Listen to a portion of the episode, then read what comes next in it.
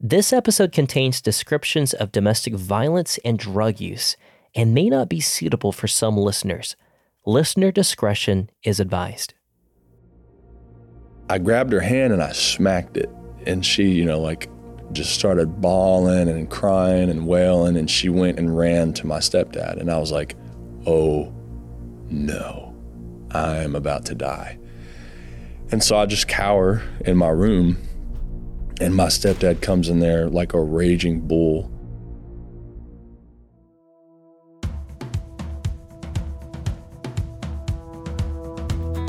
Hey, I'm Heather Loggy from Littleton, Colorado, and I'm an events and development specialist at a local nonprofit.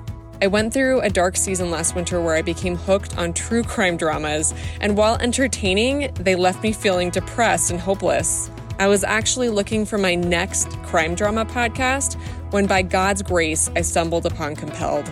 Listening to the testimonies of brothers and sisters in Christ, told in such a dynamic way, was both convicting, encouraging, and dare I say, entertaining.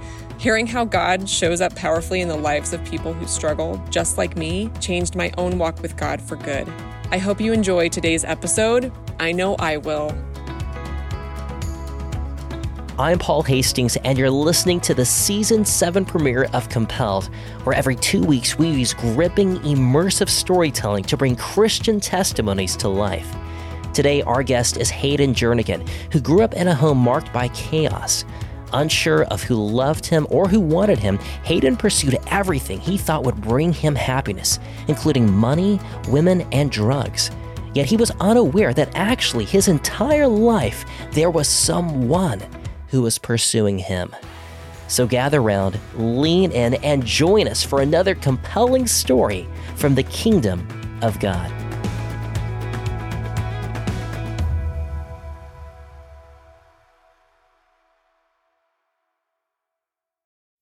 Three weeks ago, my buddy Gabriel and I took a whirlwind trip to New Orleans to record some podcast interviews. At a local church, put us in touch with Hayden, and as soon as he arrived in the studio, we sat him down and began telling us a story from the late 90s, where he grew up on the east side of Memphis, Tennessee.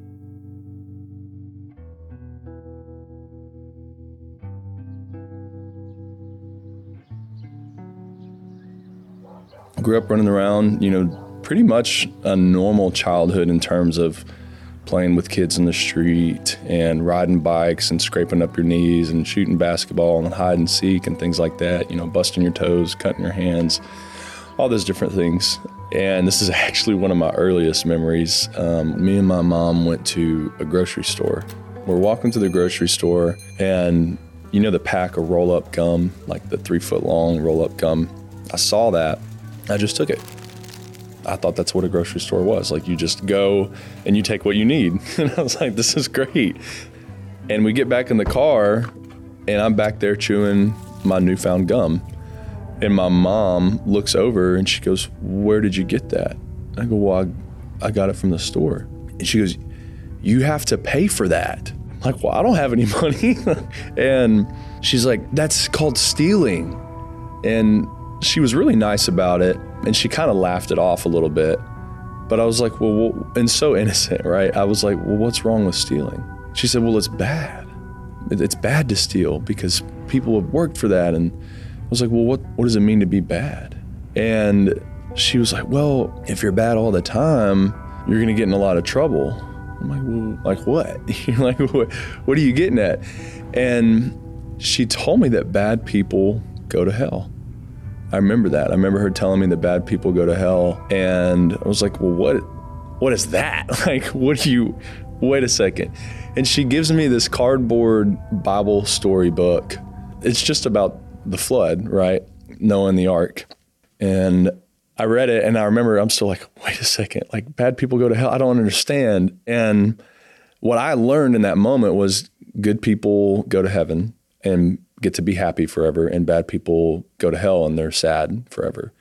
That was kind of what I walked away with from that experience. But I had this huge existential crisis at six years old about what is good and what is bad because I just had never thought about it before. Did you have any perception at all of a God or? I don't think I did. I think I heard about the story of Noah and the ark. The thing that stuck out to me was the rainbow, and I was like, okay, that's pretty cool. This is saying that God made the rainbow, and I've seen a rainbow before, and I, that must be real.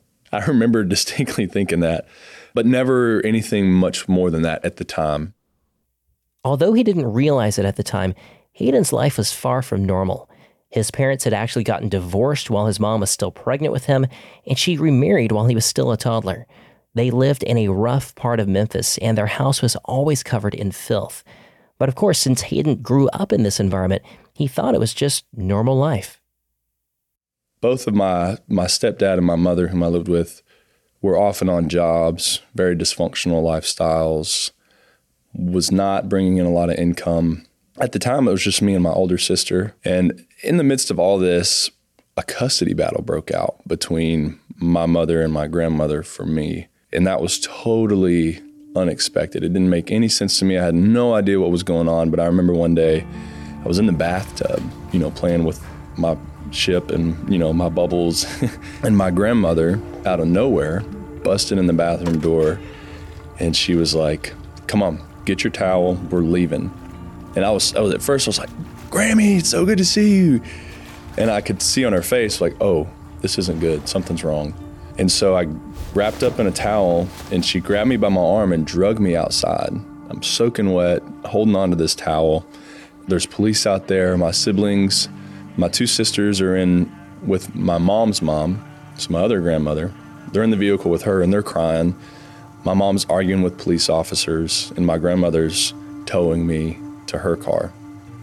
And when we walked past the police, my mom saw me and she freaked and she grabbed my arm. And my grandmother and my mom are tugging me back and forth. And I, I remember my mom's words. She said, You are not taking away my baby.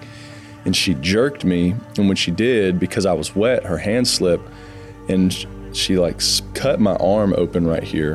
And I still have the scar. And I started gushing blood and I'm crying. I have no idea what's going on. The police officers grab my mom. My grandmother pulls me in the car, and we're headed to her house, which is like a 10 minute drive, 15 minute drive. And so I went from five minutes ago, I was sitting in the bathtub playing with my boat and my bubbles, to I'm now bawling my eyes out in the car, soaking wet, wrapped in a towel, bleeding all over the place. Looking back, I had no idea how dysfunctional the home was. Now it all makes sense, right? Of well, they were trying to get me out of this disgusting, trash infested, not being taken care of very well house. I mean, my mom just never cleaned. She had a she had a really hard time maintaining the home and my stepfather had a really hard time supporting her. And so we kind of just lived in filth. But that was my normal. I didn't know any different.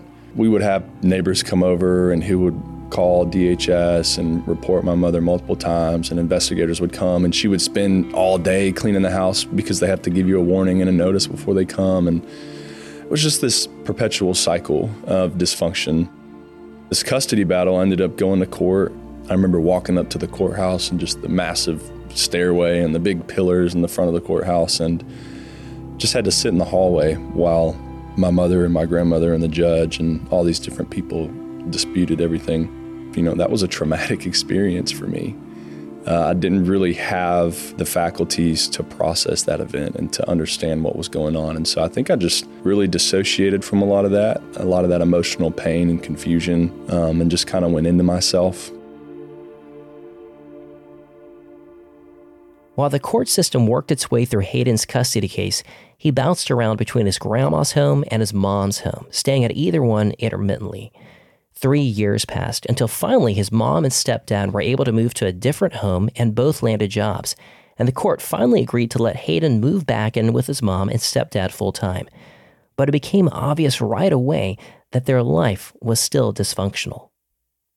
During this time that I'm living with my mom, she pulled me out of school to help raise my siblings. I spent my days waking up early in the morning, changing diapers, cleaning sheets, making breakfast, parents wouldn't get out of bed until noon most of the time or later.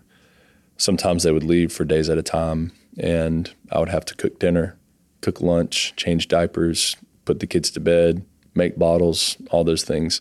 And how old were you at that point? 10, 11 years old. And was your stepdad still living with you guys? He was still living there. He started to become very bitter and very mean. I think he always was at the time, but a lot of that aggression was pointed towards me. I felt like an outsider. Me and my older sister were the only one of the children who weren't his. And so it was very evident in the home that that was the case. Constantly being grounded for like months at a time for very trivial things. And becoming very isolated, very depressed. And I remember I would get these horrible stomach cramps as a kid, um, where I would just like double over and just have to wait for them to pass for several minutes at a time. And sometimes, like most of the day, looking back, I was anxious. My body was just experiencing all this stress, and I started to have these stomach cramps. I was just a really anxious young kid. My stepdad continued to get more aggressive verbally, more emotionally kind of abusive. I remember there were times he would almost in a jovial sense like, "Hey, come here. I I want to show you something." And he was a he was a black belt in karate. And he would be like, "I want to show you this cool karate trick." And the next thing I know, I'm like almost blacked out on the ground from, you know, this karate move. Yeah, that was that was pretty terrible. Would your mom ever intervene in a moment? She like would that? never never intervene. I remember many times that we would argue or I would get in trouble and I would look to my mom and I'd be like, you know, this is wrong. And she could never say anything. Um, and he just had this dogmatic grip on the household. I had this purple bicycle. It used to be my sister's, but she grew out of it. It was a little too big for me, but I rode the snot out of that thing. And every time things in the house would get heated, I would take this bike and ride away because it was an escape from all the chaos. Um, my older sister, she at 12 years old, she went completely deaf randomly. Just completely lost her hearing over the course of like a month or two. When she first started going deaf, I didn't believe her, so I would sneak in the bedroom real quiet in the middle of the night and hover over her and scream as loud as I could to try to wake her up and freak her out. And she never would wake up. And every time I was like, she heard me. She heard me coming in. She knew. And my mother and my stepdad did not have the resources to care for her well. So my grandmother on my mother's side took her into Massachusetts and she left and went to a boarding school. I remember being really angry at her for that because her and I were super tight. With his older sister gone and his stepdad's increasingly abusive behavior, Hayden felt more and more isolated. A family from a local church would sometimes come by to bring a meal, but they didn't really understand what was going on. But things really came to a head one day when Hayden was 11. My stepdad was really grumpy one day, and I had this huge bookshelf in my bedroom, and I spent all day organizing in alphabetical order all my books. And my little sister, she thought that it would be an awesome idea in her three or four year old mind to take every single book and throw it on the ground. And I was outside playing and I came inside and she's like pulling all my books down. And I'm like, what are you doing? And I grabbed her hand and I smacked it. And she, you know, like just started bawling and crying and wailing. And she went and ran to my stepdad. And I was like, oh no, I am about to die. And so I just cower in my room. And my stepdad comes in there like a raging bull and he had um, epilepsy, so he had to walk with a cane. And he came in, and he picked me up, and he threw me on the ground, and he put the cane over my neck, and he was choking me. And he said, "If you ever touch my daughter again, I will kill you. Do you hear me? I will kill you." And I just remember in that moment, like I just completely froze, didn't know what to do didn't know what to say. I remember being scared for my life after that. Couldn't look at him, couldn't speak to him. And a week after this happened, my grandmother would call. Neither my mom nor my stepdad messed with my grandmother. If she said she wanted to talk to me, no matter how grounded I was or what, they would be like, okay. And she said she wanted to talk to me. I just started crying to her. I'm like, I just don't want to be here. I want to I want to leave. I want to come see you. And she's like, Well, your grandfather just came through town. I'm like, Call him right now and tell him to come back. I want to see him. And so she does some convincing to my mother and tells them to let me come visit her to see my grandfather. And so we all go over there And my grandfather, who was already six hours in the opposite direction, turned around and came back. And when we got there, we're waiting for my grandfather, and I pulled my grandmother aside and I was just crying uncontrollably. And she was like, What's wrong? What's wrong? And I told her what happened with my stepdad. And she she was like, I'm calling the police. And she goes, No, wait, wait, wait. We can be smart about this. And when my grandfather got there, and it was kind of late in the evening, um, they had a conversation. They were like, Well, let us take Hayden for the summer. Y'all take a break. Let us take him for the summer. And, you know, we'll bring him back. We'll go from there. And they're like, No, we don't want to do that. And I remember crying to my mom, like, Please let me go. Please let me go. Please, please, please. I was so terrified to go back home, like anything but going back home. She eventually said yes. Um, part of that was because my grandmother's like, I'll pay a month of your bills and I'll pay your car note for you. Um, just let him go for the summer. And so she did. The one thing I didn't know is that that would be the last time that I would ever see my mom. And nothing really could have prepared me for that. And just like that, Hayden hopped into the back seat of his grandpa's car with a small pile of his belongings, and they drove off, which would start a new chapter in Hayden's life, which you'll hear more about right after the break. If you like to stay up to date with current events, then you'll especially appreciate another podcast I enjoy called The World and Everything in It. It's a daily news program about 30 minutes long, delivered every weekday morning by Christian journalists from around the world.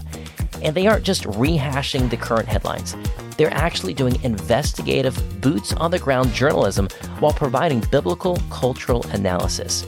I started listening to their show about five years ago when we first launched Compelled.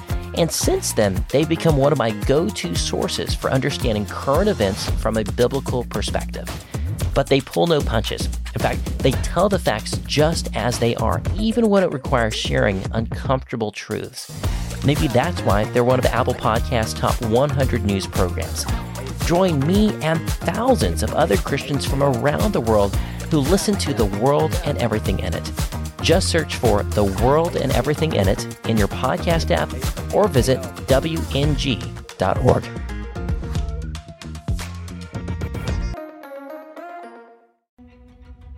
Have you ever wondered why traditional math curriculums seem like they have a one size fits all approach? Well, that's because they do. The curriculum writers are making assumptions about how quickly your child is progressing, even if your child is actually struggling with a concept which, if left unchecked, can become a major hurdle to learning and hurt their confidence. That's one of the reasons why CTC Math exists. It's an adaptive online approach that automatically changes depending on your child's unique learning needs.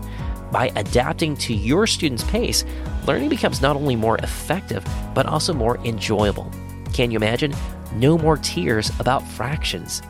The interactive questions change in difficulty based on how your child is progressing ensuring that they're challenged at the level that's right for them.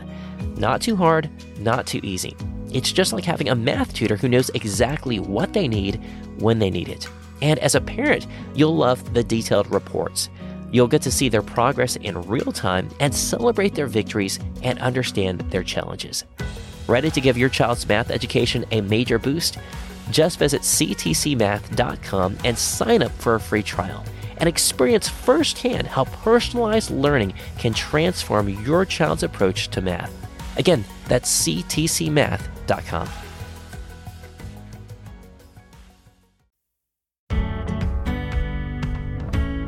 Welcome back to Compel. Hayden Jernigan had grown up in a tumultuous home, but after his stepfather threatened to kill him, Hayden had a spur of the moment chance to go live with his grandpa Joe, a pastor of a small church in Amarillo, Texas. I left with my grandfather, went to Texas, and on the drive there, I remember my grandfather looking at me and he said, You're never going back there um, because of what happened. I got so excited. I just felt so much relief. And I, I remember that moment vividly where it just, I probably would have cried had I been even more aware of what was going to change for me this is the first time that I start to hear the Gospels with my grandfather. I had to go to church every Sunday morning, every Sunday night, and every Wednesday, and had no idea what was being said. You know, there was a lot of charismatic speaking in tongues and dancing up and down the aisles and having people come and having interpreters and just, you know, in my mind, I'm like, I have no idea what is going on at all. Um, but my grandfather knew someone who was a principal at a accelerated program, which was a Christian school. And so they enrolled me in that and I started to get the education that I needed. And it was set up that you're not in a particular grade, you work through material based on where you're at. And so I started doing that, started getting caught up, and that was the first time things started to feel somewhat normal. And that sense of like constant fear and constant insecurity started to go away. Fast forward, I'm 13, going through school, and they had this huge revival like, I mean, like 300 people there, and people were just giving their life to Jesus and just going up on stage and confessing that Jesus was Lord over their life and confessing that they wanted Jesus in their hearts. And I thought it was so cool. Still didn't understand what was happening. Still didn't understand the weight of sin, the forgiveness of sin, or anything like that. Really didn't understand the gospel. I just knew Jesus was this guy who died on a cross and rose from the dead. And that made no sense in my mind. And he asked if if anybody wants to experience this, come up on stage. I'm like, well, I want to experience that. So I came up on stage and it was the most intimidating thing ever. And I still remember how scared I was to stand in front of all these people on this stage. He's like, Do you give your life to Jesus Christ as your Lord and Savior? Yes. And I praise the Lord, and the music plays, and everyone roars. And I'm like, Wow, that was awesome. Absolutely nothing changed for me. I didn't have any ownership of faith at all. And I thought about God all the time in terms of like, are you real? If you're really real, prove it. I prayed that prayer for years. I was like, God, if you're real, prove it. If you're this like miraculous being or person, like, I want to see it. Nothing. And so I'm like, go on about my life. When Hayden turned 13, the unthinkable happened his actual biological dad, who he had never lived with, reached out and invited Hayden to move in with him. And of course, Hayden said yes. But after a year, his dad's housing situation fell apart, and Hayden was forced to leave yet once again. His grandpa was too elderly to take him in a second time, so Hayden bounced around between his grandma's home in Memphis, trying to live again with his dad, and then eventually finally running away from home until the police picked him up at which point Hayden ended up back in Memphis a final time with his grandma once again. His mom and stepdad had moved out of the state without even bothering to tell Hayden. His grandma enrolled him in a local Christian private school, and Hayden was still praying constantly, asking God to prove that he was real. But it felt like the prayers went nowhere. He was in high school by now and struggling with thoughts of rejection, feeling as though no one in his family really wanted to keep him. So Hayden reacted by pursuing everything that the world had to offer, including girls, alcohol, and drugs. I became so rebellious at this time. I started partying more, I started drinking. I was pretty large and strong for my age, you know, and everyone at school was like, "Oh, Hayden, you're so cool." And you know, just kind of top tier athlete in my mind and really just I was hurting and I was doing all this stuff to cover it up, uh, and it worked at the time. It wasn't long before I started to figure out how to get more promiscuous and, you know, working that through Facebook and social media, connecting with girls and doing that all the time. And I ended up meeting this one girl, and we hit it off, and she became like my entire world. You know, we dated, I think, for like two and a half years, and this incredibly toxic relationship built just purely on sensuality and when we fought. It was emotionally abusive. It was just horrible in every way. And she was a year ahead of me. She was in college two hours away. So I would like sneak out all the time at like 10 or 11 at night and drive two hours and stay there and then come back the next thing in the morning and just like, just so chaotic, you know, and then go to school and go to football practice and leave and do it again. But me and this girl are hooking up a lot and she ends up getting pregnant, 17 years old. She was 18. I found out and had no idea. like my whole world was shattered. I was like, what? Like, I didn't I didn't know that was possible. like what? I just could not conceptualize that. And she just fell on the floor when she told me, just weeping. And I went home and I'm trying to figure out like what I'm going to do with my life. And she sends me a text and she says, I just want you to know that all options are on the table. And I'm like, what do you mean? And she was like, all options are on the table. And so I freaked out because she was talking about abortion. And I called my grandmother and I told her what happened and I told her how scared I was and what my girlfriend just said. And so my grandmother goes to the school principal and asks for help. She's like, hey, this happened. I don't know what to do. Can y'all help me? Y'all are a Christian private school. What can we do? And the principal was like, I'm sorry, we can't help you. He has to withdraw or we're going to expel him. And so my grandmother was like, What? And so they kicked me out. And I have to go to public school so that I can get my high school diploma. And I remember getting so angry, filled with rage, and just rebelling more and more. And so I, I'm like, I start meeting all these cats at school and start partying more, start drinking more, start smoking more. And as all this is going on, you know, me and the girlfriend were arguing about wanting to keep this baby. And she just flat out told me after a couple weeks, she's like, I'm getting an abortion. And I'm like, whatever. And I spiraled down in a deep depression, and she followed through with it. From the time span of when I found out that my girlfriend was pregnant, that was in September. She had an abortion in November, and my mother passed away December 28th.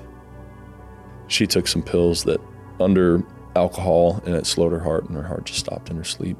Um, I remember finding out um, I was at a party and I woke up hungover at a party to a phone call um, that she had passed away. I just remember becoming so numb and angry. Um, really, I was angry at myself, but just angry at the world. And after that happened, I was just a loose cannon. One night, I was partying with some guys, and this dude that we had never met, he starts hanging out with us, and he had shown us that he had a bunch of money and was like, I got way more money than y'all got, da da da da da. And my friend texted me, he was like, You want to rob this guy? I was like, Yeah, let's do it. And so the night progresses, and the guy asks us for a ride home, and we're like, Yeah, yeah, we'll take you home. Yeah. Took the guy home. When he stepped out of the car, we grabbed him and we totally jumped him, took his wallet, beat him up really bad. This kid was unrecognizable, and drive off and leave him in his front yard.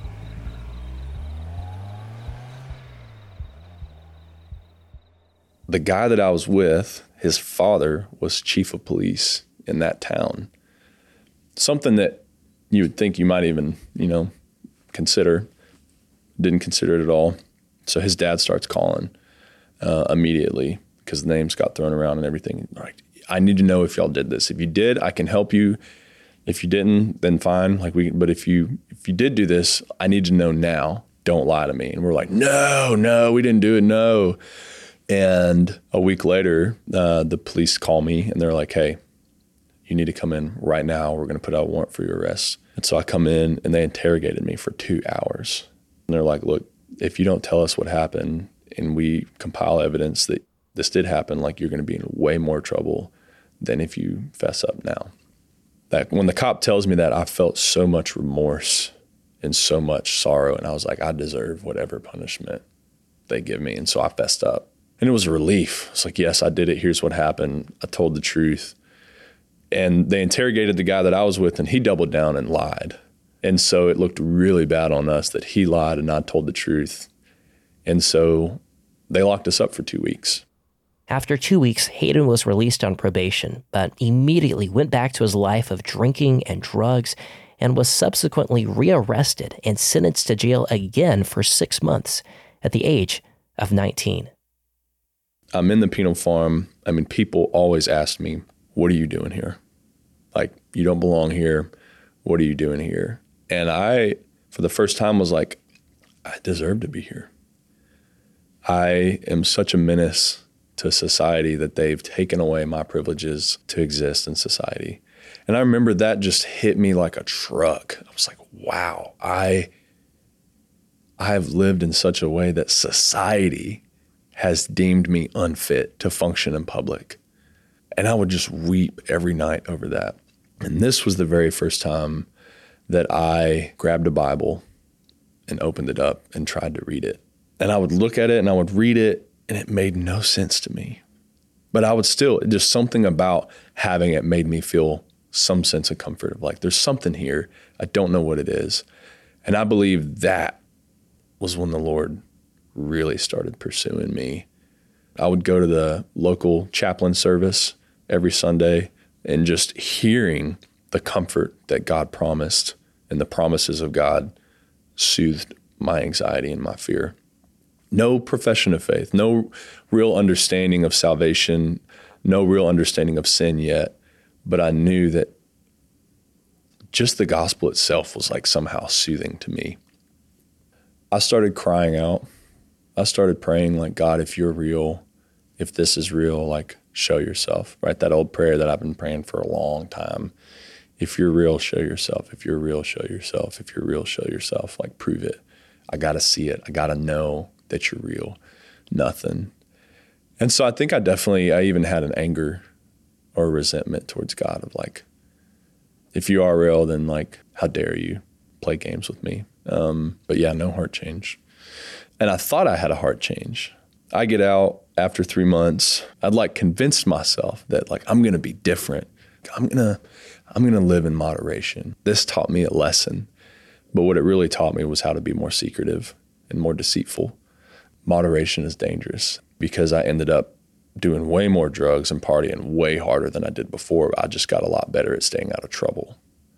I get out, like I said, and I'm partying more, I'm drinking more, I'm selling drugs more, uh, I'm pursuing women way more, just living an extremely promiscuous lifestyle.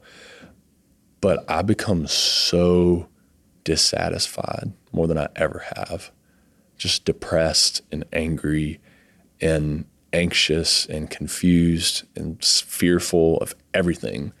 I started to get into welding and steel construction, which was a very lucrative work in Memphis. There's a ton of construction going on at the time. And so was making pretty good money, which was not a good thing for me because I was just blowing it on drugs and alcohol. But what happened from the time I got a vehicle, 17, 18, I was getting speeding tickets left and right. And I come home one day and I get a letter in the mail from the Department of Transportation of Tennessee, and they're like, "Hey, we've reviewed your driving record, and it's absolutely horrible. So we're, we're going to revoke your license for a year." And I was like, "Man, whatever." Kept driving, driving through town one day, get pulled over, go straight to jail for driving on a suspended license. And that happened three other times. And so eventually I'm like, okay, I guess I can't drive anymore. And when that happened, I lost my job, I lost my house. And because I lost that, I lost a lot of my friend groups and my circles. I couldn't afford to pay for drugs or alcohol as much. A lot of the women that I was pursuing didn't want to hang out with someone who didn't have money. And all of a sudden, I have absolutely nothing. By this time, Hayden's grandma wouldn't let him live with her anymore. But after he promised to clean up his act and stop doing drugs, she said that he could stay in her rental house and she'd give him a hundred bucks a week until he could get another job. But of course, Hayden had no intention of changing his lifestyle. But God had other plans. More on that after the break. As a teenager, I had so many friends whose lives were transformed by attending a Worldview Academy leadership camp. For many of them, it was the highlight of their summer because it was such a spiritually engaging experience. And today, Worldview Academy's mission continues. If you have a student between 13 to 18 and you care about equipping them with biblical truth so that they're prepared to stand firm and engage with the culture, then Worldview Academy is what you're looking for. Worldview Academy's week long summer intensives cover topics in apologetics, servant leadership, and evangelism, all while building deep friendships with like minded students. Your student will engage with 25 hours of interactive teaching, addressing questions like How do I know that the Bible is true? Does God really exist? Who defines what is right or wrong? And what difference does that make in my life? Since 1996, over 42,000 students have called this one of the best weeks of their life. And with 18 summer intensives all across the country, there's certain to be one near you. Learn more and get 10% off your student's camp registration as a compelled listener by using the promo code COMPELLED at worldview.org. Register for camp today at worldview.org while spots are still available. And remember to get 10% off using the promo code COMPELLED. You love Christian testimonies. Otherwise, you wouldn't be listening to Compelled. But imagine if you could enjoy compelled stories from Christians throughout the ages, including those who've already passed away. Well, that's what our friends at YWAM Publishing are doing through their Christian Heroes book series by retelling the incredible stories of Christians like George Mueller, a man of prayer who ran an orphanage for 10,000 children in England, who trusted God to miraculously provide food and shelter for those orphans, sometimes on a daily basis. Or Elisabeth Elliot, whose husband was murdered by the Auca tribe in Ecuador but chose to forgive and move in with the tribe to share the gospel with them. Or Brother Andrew, who during the height of the Cold War smuggled Bibles to Christians behind the Iron Curtain, all under the noses of communist border guards who could have imprisoned him for life or worse. These are the types of stories that YWAM Publishing is printing, and their books are written for kids ages 10 and above, but frankly, adults love them too. They've published 50 of these biographies so far, and we just partnered with YWAM Publishing to bring you five of my favorite stories. These are the Christians that have inspired my faith and millions of others for decades, which include the three testimonies I just mentioned, as well as Corrie ten Boom and Amy Carmichael. We're calling it the Compelled Christian Heroes Bundle, and I actually worked with YWAM to select these five specific stories, and they agreed to drop the price in half just for compelled listeners. So it's $30 and includes free US shipping. To buy this bundle for yourself or to give to a friend, visit compelledpodcast.com slash YWAM. That's the letters Y-W-A-M. Compelledpodcast.com slash YWAM. And trust me, if you love listening to stories on Compelled, you're going to love reading these stories too.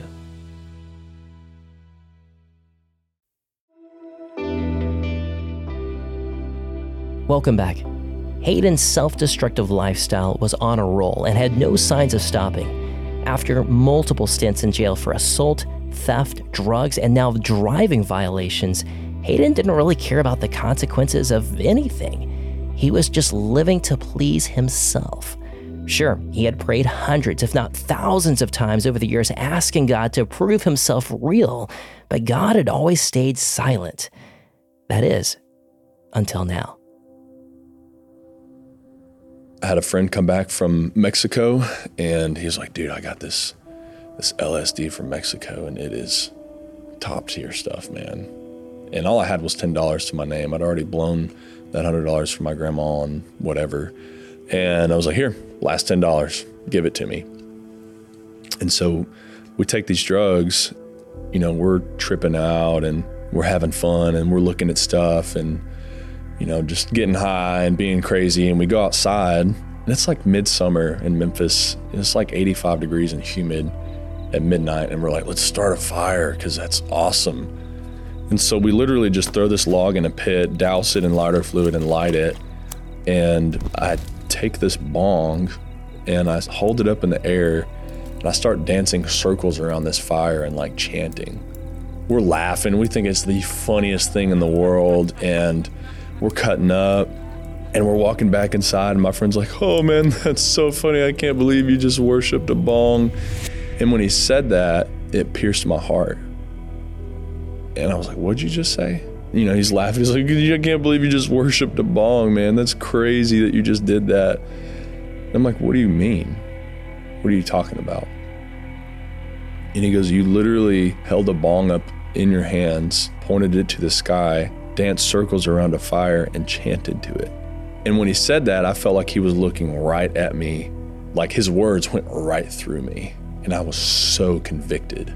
And I got mad at him. I was like, don't say that. don't don't say that kind of stuff, man. Like I don't like that. I don't like the way that sounds.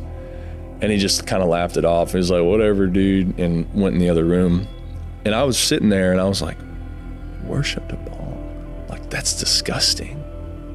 Worship this this like piece of glass, this life. Like what? And I get so in my head and I, I go in my room and I lay down on my bed and I'm just thinking like worship this like like do I worship this lifestyle? Like what's the first thing that I think about when I wake up and the last thing I think about before I go to bed? How can I get high? How can I get money and how can I hook up with a girl? Those are the first things I think about before I start my day and before I go to sleep. I was like, I, I guess I do worship this lifestyle. I started praying out of anger. I was like, God, why would you let all this happen to me? Like, why would you let me get to this place where I'm worshiping this? I don't want this. You've you've brought me here. And I'm looking at all these things in my life from my childhood, my stepdad, the way that he was treating me, all the dysfunction of going back and forth and back and forth, and my dad not being able to have his life together, my mother not me not being able to see her again or speak to her again, all these different things, and me fighting with my grandmother, me getting in trouble, all this dysfunction. And I'm bringing it to God, and I'm like, why would you let all these things happen to me if you truly cared? If you're truly this all loving God, then why would you let this happen to me? I just started weeping and I kind of blacked out. And I had a vision. And in this vision, it was pitch black, and I was walking down the side of this mountain. And I had these really heavy stones in each of my hands. I come around the mountainside and I look off, and in the pitch black, there's this huge fire. And there's this massive group of people around the fire and they're naked and they're having sex and there's music playing and they're dancing around the fire and in the middle of the fire there's a golden calf i look down and i'm holding stone tablets in my hands and i felt the rage of moses and threw the tablets down and then i came back to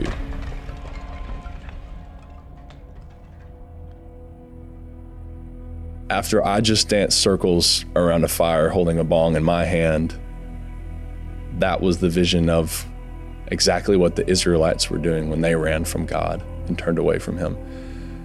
I couldn't tell you when I had ever heard that story of that happening. I mean, I knew that Moses was given the Ten Commandments, but all the details that I couldn't, I could not have depicted that for you on the, in that moment, apart from that experience.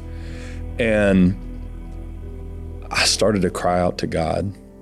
And I was like, God, I have I've done nothing to worship you, to live for you. I've done nothing. If I died right now, I would go straight to hell.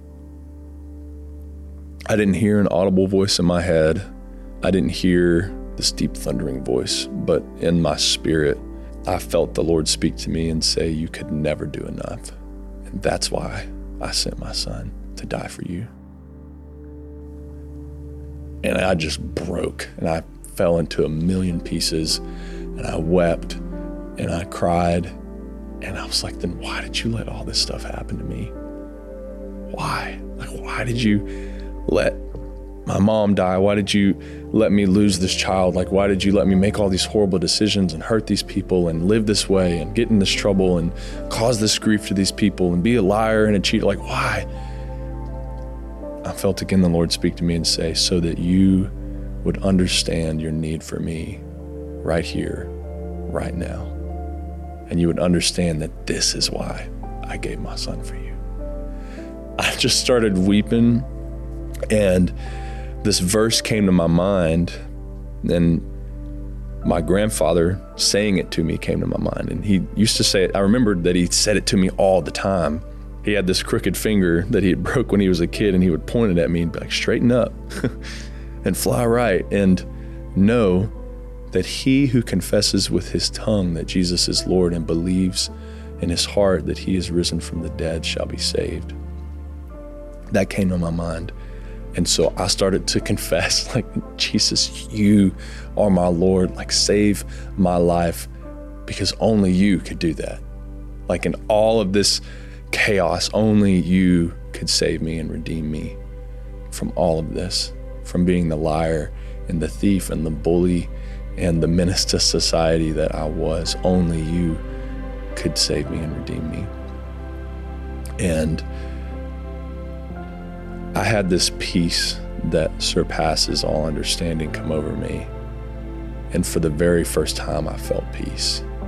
I felt my sin and my shame and my guilt and my anxiety just fall off like million pounds just fell off of me. And I fell to my face and I wept for a long time and prayed.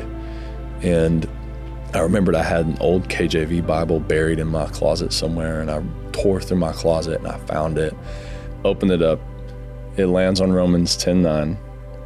And it said, If you confess with your tongue that Jesus Christ is Lord and believe in your heart that he was risen from the dead, you will be saved. Was that verse that I remember my grandpa speaking to me. And I just started praying even more and just rejoicing and realizing the fact like God just saved me. And I woke up to my roommate shaking me. He's like, hey, you need to call your grandmother. It's an emergency. Okay. Called my grandmother and she's crying on the phone. And I'm like, what's going on? What's going on? She said, Your sister was found dead this morning. She was found dead this morning. Now, this is my older sister. She had been struggling with a heroin addiction. Um, we had tried to have an intervention with her a month and a half before to go into rehab. She wouldn't do it. She had left her husband to pursue her addiction. She died within the hour of when I was saved. Um, like this is this is real life. Like the same time that I was doing drugs, my sister was doing drugs. She died. She overdosed and died. And God spared me that. And I wrestled with that for a long time. And a few days later, my grandmother called me in the middle of the night, which was not something she did. It was like three in the morning, weeping on the phone. And she said, God just gave me a dream. And she never would say anything like that. She said, God just gave me a dream that there was this web that you and your sister were both caught in, and you got out of the web and she didn't because she couldn't. It already had a hold on her. And it just further emphasized and highlighted what had been done in my life, but also allowed me to see the depravity and the brokenness of the world at the same time. And in that, I saw that like God's desire is for all people to be saved. I went to my grandmother and told her everything that had happened to me, and it reignited her faith. And she wept. She ended up, I mean, fervently giving her life to the Lord to the point to where it was a comical thing that every time I would call her, she would have the TV turned all the way up, you know, with some pastor preaching. Uh, but she ended up giving her life to the Lord through kind of what happened with me. And there was sort of this weird revival that happened amongst me and my friends and my family. Like there were a few people in pockets that ended up giving their life to Christ in the midst of all this through what I was sharing. And I mean, to the point that there was even this girl that I'd had a relationship with that asked if we could like meet up. And I said, sure. And I met up with her. I was like, look, I'm not doing this anymore. And here's why. And I shared the gospel with her. She gave her life to Christ. And like just all this crazy stuff started happening. And the more that I prayed, the more I saw the Lord move. And that was the turning point. That was when everything changed. When I uh, when I got baptized, um, my old high school actually played it on repeat in their in the lobby for like a year, uh, with me kind of telling my little two minute testimony and getting baptized because it's like, hey, if that guy can do it, you can definitely do it. I remember them telling me that. Uh, I was like, that's great. It's now been eight years since that night when Hayden gave his life to Christ, and the journey of recovery from his addictions wasn't instantaneous. It was a battle, but it was well worth it. there were some things that I never ever went back to. I never went back to certain mentalities about life. I wasn't a mean spirited person anymore, but I still ended up struggling with substance use still and drinking, you know, being stuck in hookup culture. But the more that I prayed and like confessed those things to my church and to other believers and started to deal with those sins, I mean, it was like God just started giving me strength to overcome them. And I did. But it's still been really hard. It hasn't been easy, uh, especially in terms of like talking about it more, being more open about it, and learning to implement a recovery or a restoration lifestyle as a Christian. Because there is that temptation to think, well, God will just take care of it and just fix it. If I just pray about it enough and confess it enough, it'll eventually, like, no. My formative years were spent coping with the stresses of life through lust and through sexual relationships. And so, of course, that's a template that my body and my brain go to. Even things that God has redeemed and saved me from, I'm still being affected by it. The loss of my mother, for an example, like I, going back to that, like there's this adult part of me that's like can come to terms and accept this part of this grief, but there's also this little kid part of me that will always grieve not having that and will always grieve that loss. There are still pieces of me that will never fully have what I needed.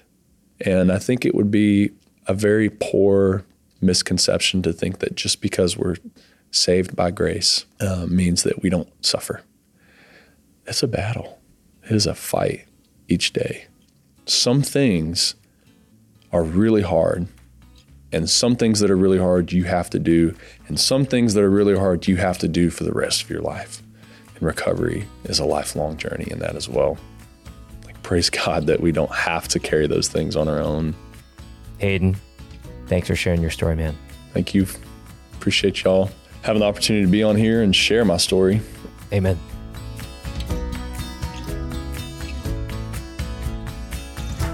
Unlike other religions, which may require you to recite a certain phrase or do certain things or clean up your life first, the Bible is very clear about what is required for salvation from God's wrath.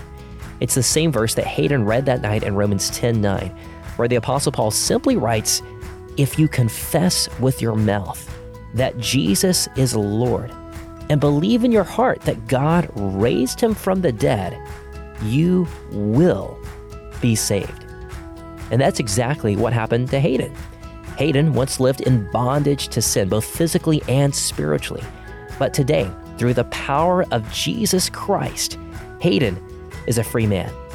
Last year, Hayden earned his Master's of Counseling in Clinical Mental Health from New Orleans Baptist Theological Seminary.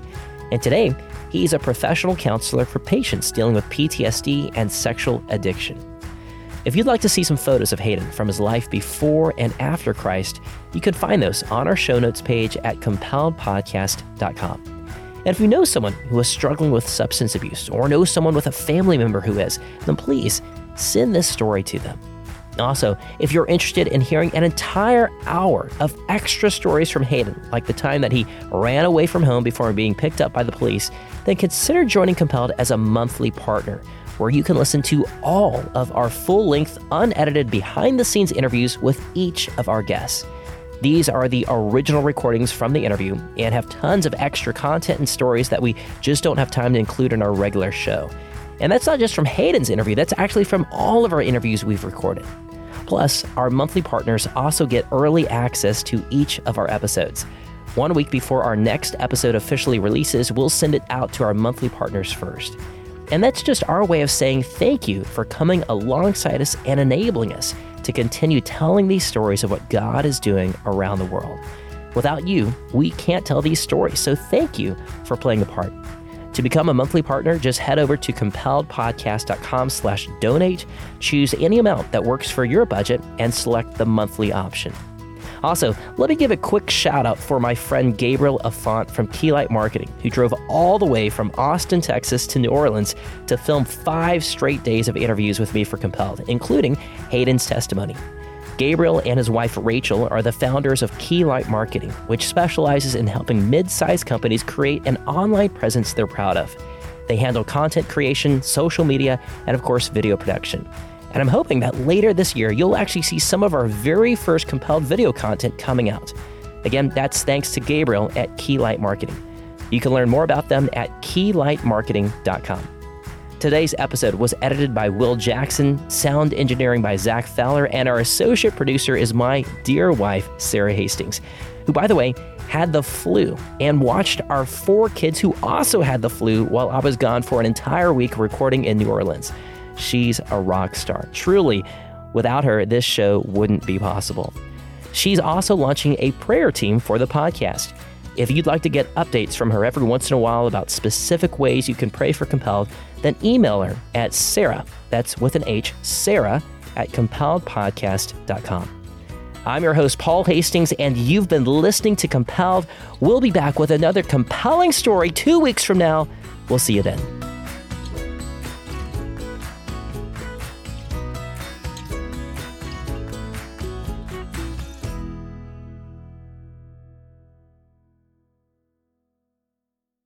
One last thing before I go. If you'd like to meet up this year in 2024, I will actually be on the road for a few events, either speaking or exhibiting at some conferences.